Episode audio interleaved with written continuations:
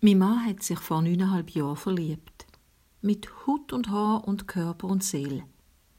Seine neue Liebe heißt Mina, eine Strassenhündin aus Griechenland.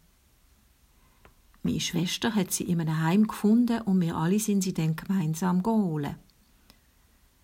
Seither teilen sich meine Schwester und mein Mann den Hund, Montag bis Mittwoch und Donnerstag bis Sonntag. Ich habe nicht gewusst, dass man das Herz an einen Hund verlieren kann. Aber jetzt weiß ich es besser. Es ist unglaublich.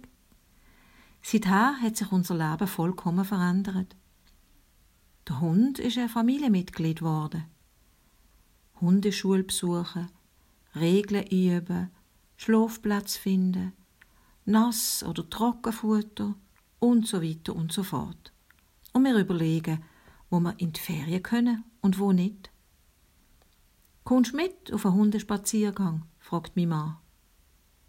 Manchmal gehe ich an einem Sonntag mit und manchmal nicht.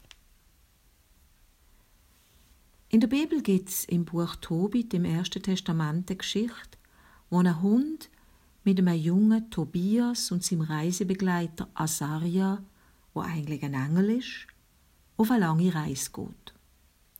Sie sind zu dritt und bestehen so manches Abenteuer bis zu ihrer glücklichen Heimkehr.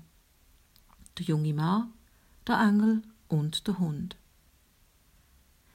Auch vom Jesus wird erzählt, dass er in der Wüste, also in einer existenziellen Krisenzeit, zwar allein, aber doch nicht ganz allein war, nämlich in Gesellschaft von der Engel und der wilden Tier, wo noch bei ihm sind. In der offenen Kirche Elisabeth, wo ich die letzten zwölf Jahre geschafft habe, gibt es an jedem letzten Oktobersonntag eine Segensfeier für Mensch und Tier. Am Anfang, wo wir das gemacht haben, ist das Aufsehen erregend gewesen. und das Fernsehen ist sogar gekommen und hat Ross gefilmt und Hängebuchschweinli. Unterdessen ist es ganz normal und es kommen vor allem Menschen mit ihren Hunden oder eben die Hunde mit ihren Menschen in die Kirche um sich zu segnen. Es ist jedes Mal eine Freude. Unsere Kirche hat seit dem letzten Mal das Label bekommen von einer tierfreundlichen Kirche. Tiere, die machen glücklich, da bin ich sicher, auch in einer Stadt. Wenn ich also das nächste Mal einen Vogel höre pfeifen, wenn ich ein Eichhörnchen sehe umgumpen von Ast zu Ast, wenn eine Katze hinter meinem Auto führen güchselt und schaut, ob die Luft rein ist, zum über die Strasse rennen.